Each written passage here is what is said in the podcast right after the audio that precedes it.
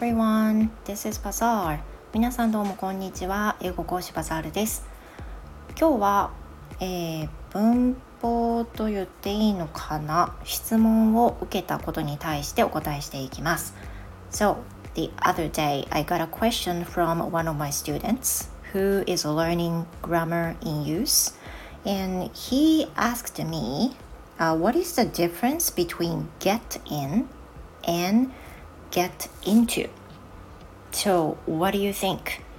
そのね、生徒さんが質問されたことっていうのが get in と get into この2つは何か違いがあるんですかっていうふうに聞かれました結構あの大人の方が文法をされているとこのような質問っていうのはね割とよく来るんですよね。これとこれってあの結構使いますけどなんか何が違うんですか？とか何かこうこれとこれの使い分けってありますか？とかねよく気がつかれて質問されるのは大人の方が多いです。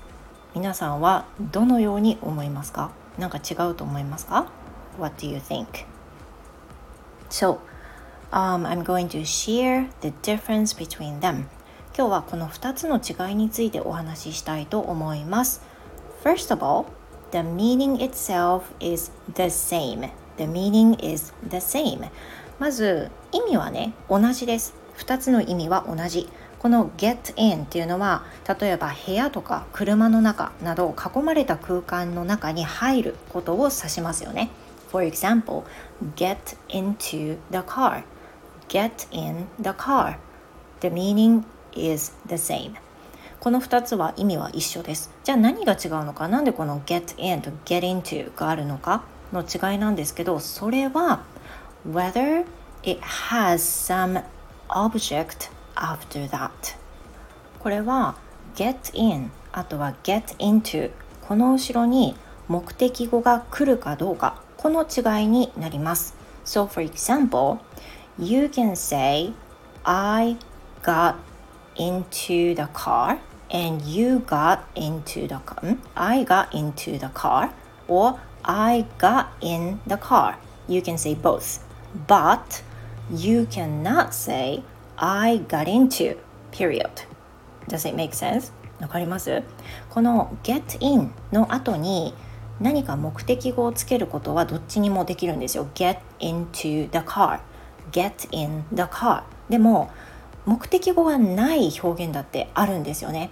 例えば車に乗って Please get in とか言いますよね。Please get in the car Please get into the car どっちも言えるんですけど Please get in get in だけは言えるけど Please get into ピリオドっていうのはね言えないんですよ。into の後には必ず目的語が必要なので get in ピリオドはいけるけど get into ピリオドはいけないということになります。この違い分かりましたか？生徒さんもあの説明を受けて「ああなるほど分かりました」っていうふうに言われたんですけど意外とね話をしてたらどっちも一緒じゃんっていうふうに覚えられていて実際それでねいいと思うんですよ。どっちも使えるなって。だけど肌とね見た時にあなんか違いがあるのかなってその小さな違いに気づかれて質問されたっていうのはねすごくいい機会だったのではないかなというふうに思います。I hope it help you、uh, also. 皆さんの学習にも役に立てれば非常に嬉しいです。Alright, that's all for today. Thank you very much. See you next time. Bye.